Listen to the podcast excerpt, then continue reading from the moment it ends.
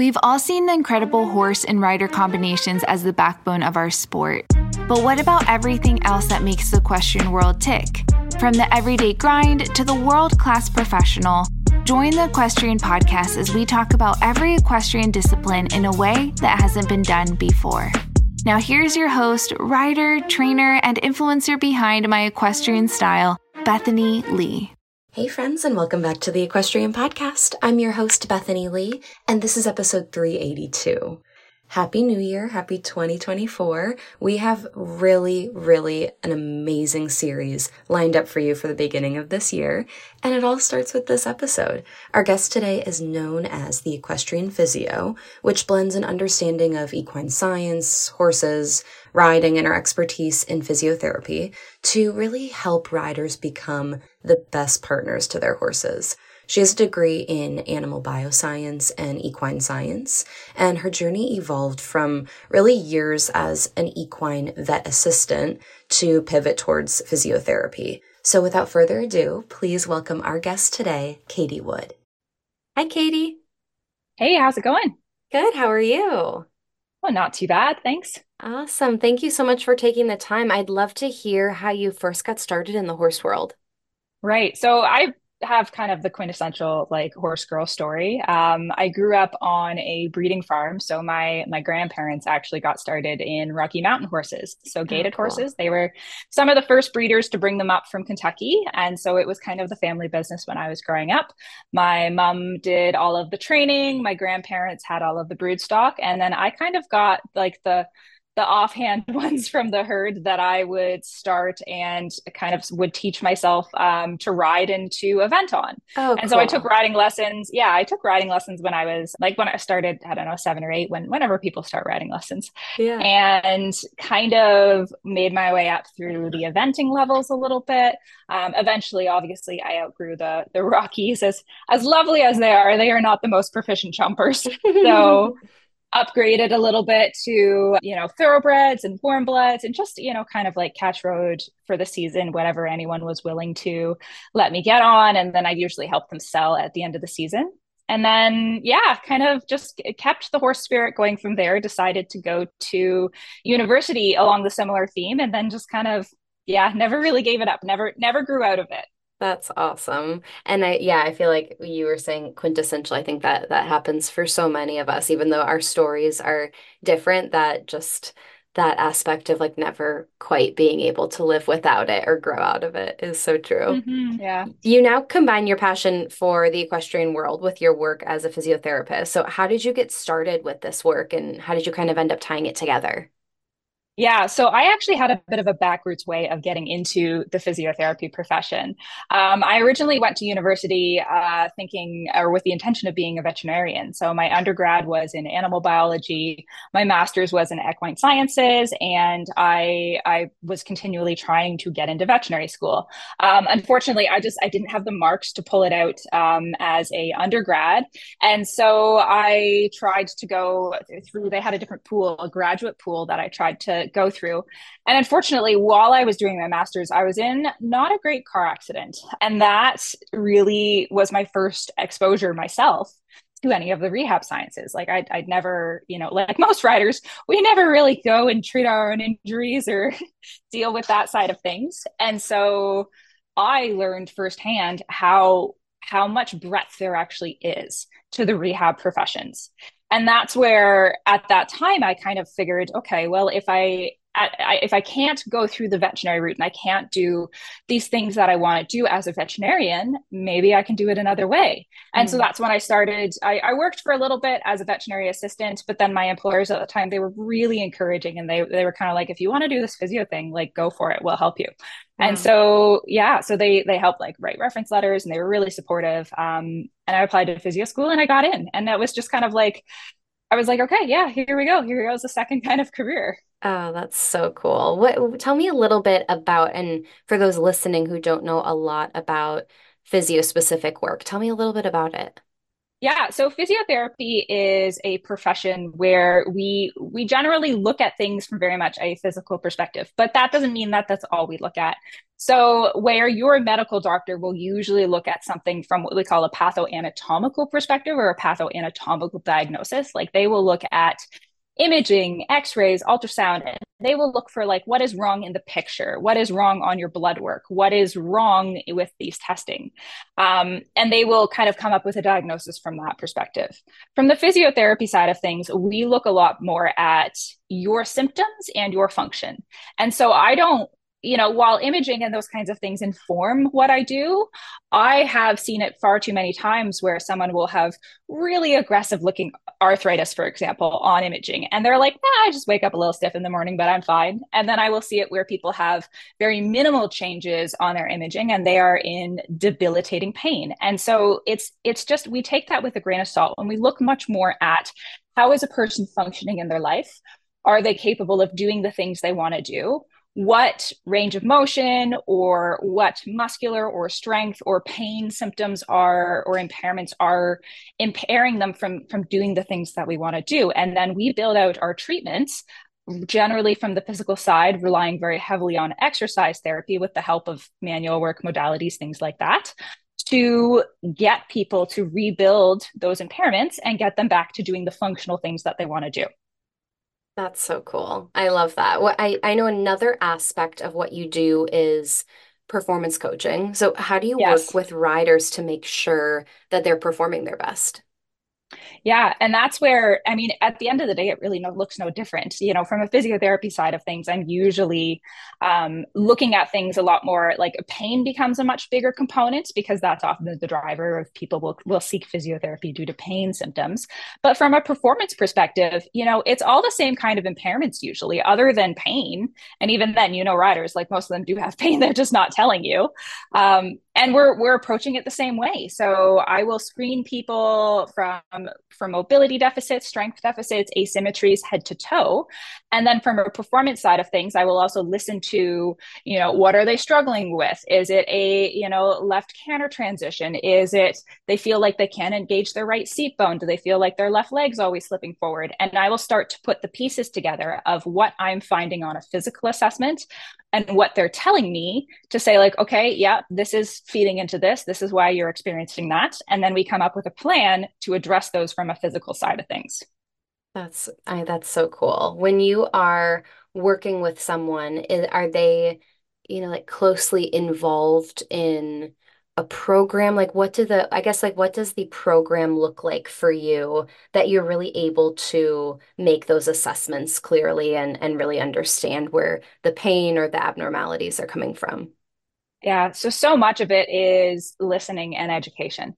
Um, because I do a lot of virtual work too. Obviously, I can't put my hands on people, and visually, I can assess people. You know, mm-hmm. so I can say mm-hmm. move your hip this way, and I can see kind of one side compared to the other. But for the most part, it's listening to their complaints. It is putting the pieces together from the story that they're telling me, and then when it comes to planning the actual rehab process or the performance coaching process, it is very much listening to how they are able to integrate this into their life what barriers are they going to face? Because you know not all of us have time to go to the gym four days five days a week. Like that's just not realistic for everybody especially right. horse people if you own your own barn. That's it's yeah, hard yeah. and so i'm always listening you know if someone has four kids and they're trying to ride three horses a day, like that makes a big difference versus someone who's like 22 and just has the one that they're competing. And so that it becomes a very collaborative process when it comes to not just prescribing exercises and deciding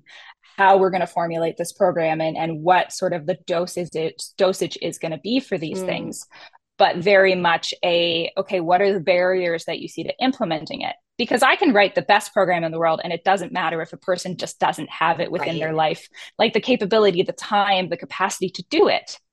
Totally. And so sometimes it's like, it's sometimes people want a really comprehensive program. And I'm like, okay, here's like a four day a week, um, you know, upper body, lower body, and like full body split.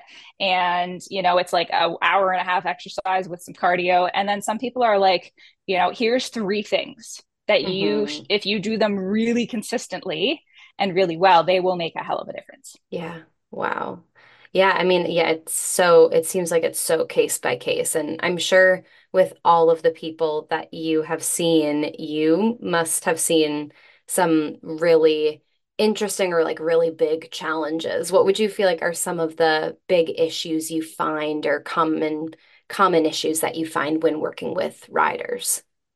I think just a lack of inherent knowledge is part of it. And i don't i don't say that in a blaming way. It's you know i grew up uh, doing pony club and i had like an irish eventing coach. And so like yeah. i had a lot of the same basics that most people do. But in this industry i feel like we're just we don't get the same education in strength and conditioning principles, in dryland training, in how to perform exercises, and how to train your own body off horse, how to how to uh, you know manage your own nutrition, your hydration, your recovery, all of these things. They're just they're not an inherent part of what we learn as young riders, unfortunately. And I don't know if that's just because you know equestrian for a long time was just like a mode of transportation it wasn't it wasn't necessarily a sport mm-hmm. and then it mm-hmm. kind of became a sport in like the you know 20th 21st century so it's um it's different that way versus a lot of other sports have always been sports right and so i don't know if that's it or if there are other reasons but it's just that that knowledge base doesn't exist as much. And I find that's a big barrier, which is why so much of what I do is simply education. It's simply like, here's how you program a strength and conditioning program for yourself. Here's kind of the minimum you should do. Here are the recovery basics, those kinds of things. What are some things you've noticed from people that you've worked with, from riders that you've worked with, who um, didn't do a lot of conditioning or um, physical exercise outside of riding, but then implemented one of your programs, what what are what are some things you hear from them about what they've experienced or like any changes or improvements in their riding or everyday life? Mm-hmm. I think body awareness is a huge component because once you start learning how to isolate your joints in different exercises, mm. how to feel loading your muscles in different ways, um, you know, if you if you're doing a maximal deadlift, like guess what, you are really feeling your glutes and your hamstrings engage. And I jokingly say too, like it's you know the muscle soreness that you get after a good workout i actually mm-hmm. think and this is this is anecdotal but i actually think that probably helps to improve body awareness too because you're like totally. oh i didn't realize i used my quads this much until they hurt yeah and so like some of those things like a little bit of stiffness you know after a workout feeling your muscles when you're doing these exercises feeling yourself be able to isolate specific joints that is a huge thing that i find riders get a benefit out of these programs and on top of that is a lot of addressing their own asymmetries. Because the number of times I, I prescribe a lot of single leg, single arm work as part of my programming because riding is such a sport of like nuance and being able to control things in really isolated ways. So I often I'll train heavy compound lifts, but I'll often um, prescribe really isolated single leg, single arm work as well. And having riders come back to me and say, "I had no idea that my left leg was, you know, only like feels like 60% strong as my right. Wow. Until you're getting them to do, and especially when we test it objectively, like for example, if I'm testing a rider's kind of, you know, quad strength, like quad and glute strength, I'll get them to do a single leg sit to stand. So just standing on one leg, kind of off of a bench or something that's fairly low. How many times can you get up and down without losing control and without putting the other leg down? Mm. And they'll get something like, you know, 18 on one side and like five on the other. Yeah. And they had no pain. They had no issues. They're just like, oh, wow, I had no idea. Right. What are some, what are a few exercises that you feel like any rider as like a baseline could benefit from? Yeah, a lot of it I think is just comes back to some of our functional movements. And uh, one of the most basic programs that I'll I'll tell people to sort of build their own exercise framework in involves kind of six components.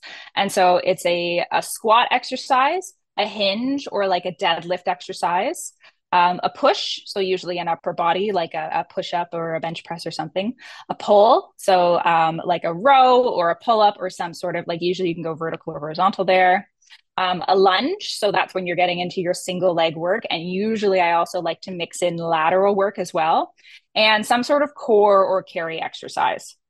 And so if you're kind of putting those together, like you've got a squat, hinge, push, pull, lunge, and core or carry, and you just pick one exercise within each one of those categories like pick a squat variation pick a deadlift variation pick a push variation and you progress that same exercise over you know 6 8 12 weeks.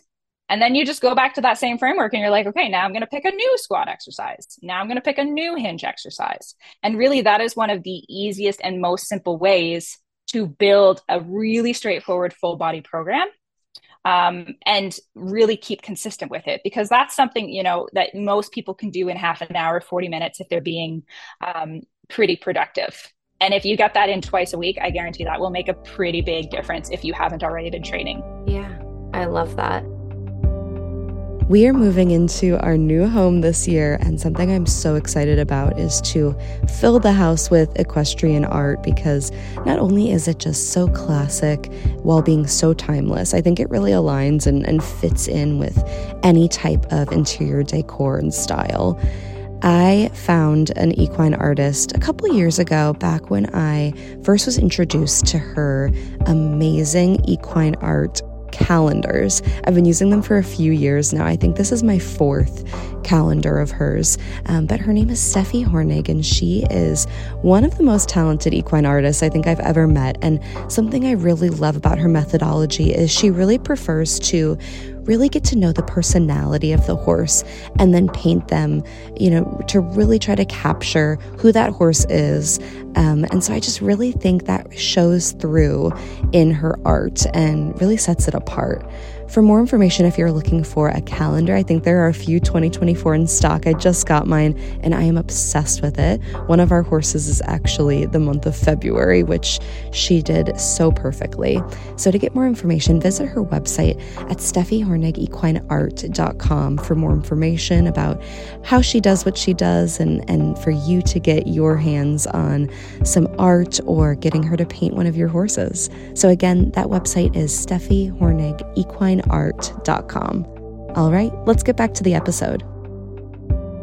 I feel like something that seems to be becoming more popular is mobility and range of motion flexibility. And mm-hmm. you're someone that has known the benefits of mobility for a long time and train your clients on that. So, why do you think yeah. mobility training is so important for overall health and uh, specifically for riding? Yeah. So one of my lines that I, I, literally I should put it on a t-shirt. I say so much is um, motion will always come from somewhere. So yeah. if you are riding an extended canter, for example, and you run out of extension in your hips. So if you picture that extended canter as your pelvis is kind of moving forward on the saddle, you're you're having to absorb the horse's back rolling under you and your hips, so your thigh bone on your pelvis have to extend. Now, if you run out of hip extension, like you you hit a point where okay, I don't have any more to give out of my hip, guess where that motion is now going? It has to go up into your low back. Hmm. So now hmm. instead of your hip taking the majority of that extension, your low back is now taking an additional extension. Uh. And that's not necessarily a bad thing. Like our body is meant to absorb forces this way. But then what happens if your low back runs out of extension? Well, at that point, you know, you're going to either get pitched forward because you have run out of your ability to absorb that horse's motion, or you kind of slam into your horse's back, which they don't appreciate very much. Right. And it's the same with all kinds of different motions. Like motion is always coming from somewhere. If you have ankle stiffness, then your knees are going to take the brunt of it. Mm. If you have hip stiffness, your knees or your low back are going to take the brunt of it. It's always going to come from somewhere. And so that's where having access to more range of motion and not just having access to it, but being able to control your body in those external, like really outside ranges is really key so that we're not just going to get plopped around basically when our horse is trying to perform these big movements underneath us and we run out of room and get thrown off balance or we get put into a position where we don't have control of our joint and we get thrown off balance mm-hmm. yeah I, I think that um, something that we haven't really touched on yet that you work with for a lot of of your riders is rehabbing after an injury. Um, mm-hmm. Tell me a little bit about that process, how you kind of um, determine what need what's you know like the root of the issue or what has happened whether it's a fall or even a non-related riding injury and and trying to ride the most effective way possible as they're kind of coming back. What are what are some things you kind of go through for your process for your riders Yeah, so from an injury rehab perspective, it always starts with an assessment. And so the number one piece is hearing the rider's story, taking what we call a subjective history. And so that's where, you know, I'll always ask, like, what happened? Can you describe the mechanism for me? You know, how did you fall? Where did you fall? Um, what kind of torque forces were happening there? Did you fall on a jump? Did you fall into a wall? Did the horse fall with you? All those kinds of things. Um, and then I'm getting a sense of what kind of symptoms they're experiencing. So, is there pain? Where is it? When does it come on? What is the pattern of pain throughout the day? Um, is there you know things that aggravate it? Any particular movements or or sitting or standing like different things that aggravate it more? Are there things that you have found that relieve it you know and that's where i can use clues like if an inflammatory is working that tells me there might be an inflammatory component to this pain. If it's not working it tells me it might, not be an inflammatory driver. Um, stuff like that you know ice or heat and, and how those are working is all informing my decision decision. And then, after sort of getting a real sense of how the injury happened, and even if it wasn't a traumatic injury, if maybe it's something that's been kind of a climate like accumulating for a long period of time, I'm getting a sense of the timelines there as well. Then we're diving a little more into, you know, what what is your life like? You know, what is this rider? Um, what do they do for work? What is their riding like? What are their goals? How is their horse? What discipline do they ride in? What uh, level? You know at, like what kind of saddle um, what kind of equipment stirrups even i'll ask about. And often that's that's informing my process as well because someone who rides in a regularly in an event in close contact saddle or you know a jockey for example like a, a flat racing jockey is going to ride very differently totally. than a someone riding in a cwd dressage saddle.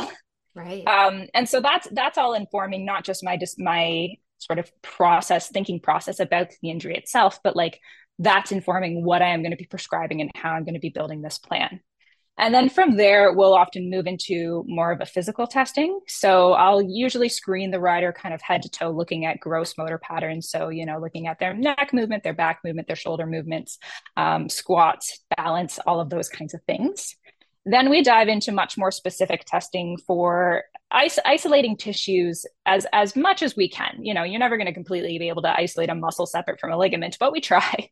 And so then we're testing kind of like the joints through passive range of motion, separate from the muscles through resisted muscle testing, um, separate from like ligaments, where we'll do some stress testing if it was something traumatic and I'm worried about a ligament injury.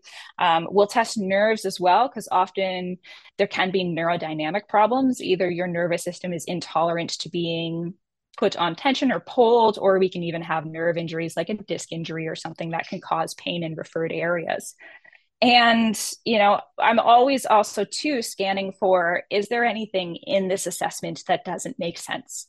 If the pieces aren't coming together, if it's not fitting something like a pattern that I know, you know, like a tendinopathy, for example, has a specific pattern. Osteoarthritis presents in a specific way. Uh, traumatic knee ACL injury will present in a specific way. And if there are things that just don't add up and are making me, you know, sending red flags in my mind, I can always and I will always be referring back to your doctor for further imaging. You know, if I'm suspicious of for example, a autoimmune disorder like rheumatoid arthritis, or if I'm suspicious of like a malignancy. And so those things are always in the back of my head. And then from there, like once basically we get all the pieces, um, it's it's essentially a matter of either I come up with some sort of diagnosis, um, which usually is is kind of you know a moot, moot point anyway. Like, like, we don't need the diagnosis to inform our treatment plan. Sometimes it's just people appreciate a label so it's nice. Mm-hmm. and sometimes it's just a list of here are the things that we need to work on. Here are the things from either your training volume or your intensity or your movement patterns or your strength that are all playing into the reason that you are having this problem or you know that are all impairments that have been a result of your fall and that list is basically informs our treatment plan. If we've got five things on the list, we're coming up with treatments that are going to address those five things.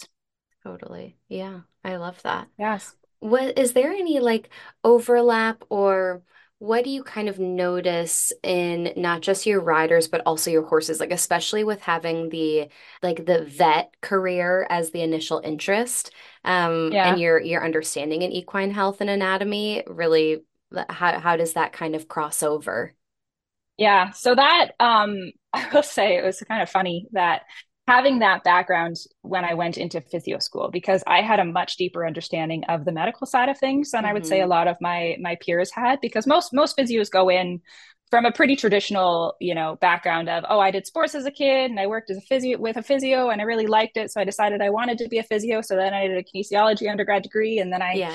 went to physio school. And not that there's anything wrong with that pathway, but I, I went in like, oh yeah, no, I did animal stuff. Wow. and then I worked as a vet assistant. So I had a really great understanding of diagnostic imaging and its use and its uh, potential overuse and drawbacks as well. And I and that was really helpful, and as well as the medical side of things. So I worked in a sports medicine practice. We mostly worked on standardbred racehorses. Um, we did some broodmare stuff, like I did some general stuff as well, but I did a lot of standardbred racehorse work. Hmm. And so I I gained a really solid understanding of injection therapies which was really interesting as well as the diagnostic side of things. And I really appreciated that background going in. But then something that I found as I progressed through my physio training was potentially a little bit more of a an understanding and a respect for how much they are actually overused in the mm. industry. Mm. And it's not to say that there aren't horses out there that would that benefit from injections and do benefit from injections. But oftentimes when you think of these things, and even you know the gadgets as well, like the PEMF blankets and the lasers and the TheraPlates and all of those kinds of stuff, you know, they're they're useful, but they are band-aids. They are not the things that make it better. They are the things that cover up the symptoms. And so that is something that I've really brought forward is having that knowledge about all of these devices, all of these injection therapies, all of these diagnostic imaging techniques and how they work and why we use them. But then now bringing in my physiotherapy knowledge of, okay, I think we we do tend to overuse these things a little bit and in some respect it would be useful to have a few more rehab voices in the industry saying hey but there's actually another way as well mm-hmm. definitely what would you say is an area of the horse world that you are especially passionate about that you feel like the rest of the industry either just doesn't know a lot about or doesn't talk that much about? I think one of the big things of it is coming back to this educational component. So the fact that um, we don't know that much inherently about as riders about how to train our own bodies. And one of my, I, didn't coin this, I stole it from Maeve Sheridan, who runs Activate Your Seat, um, her own Instagram page, and, and she has a, a really good strength program as well. But your horse is not your gym and I really want to put that one on a hmm. t-shirt as well. Yeah. Is that we tend to, like how many times have you seen a lesson, for example, where you've got a group of five or six riders that are trotting around the edge in two points, you know, as they're conditioning, quote unquote. And I look at that now, and I did it too. Like I was the kid that did it, and I was the coach that would make kids do it. But I look at that now and I go, why are we training our riders like that when they could potentially get off their horse, put their horse away, come back and do a few sets of squats mm-hmm. and learn how to condition their own bodies, learn how to feel their own muscles, learn how to balance on their own? It's something that I think doesn't exist in our industry as much. But if we can start to learn and apply and integrate these principles more, it would be very beneficial to riders and their own capacity to improve themselves and the horses in that now they would not have to struggle with riders who are asymmetrical who are unbalanced you know on their backs. And we all have the right to learn too. Like i'm not saying that people aren't allowed to be sloppy riders and learn and and make mistakes because that we all we've all had many ugly jumps in our lives.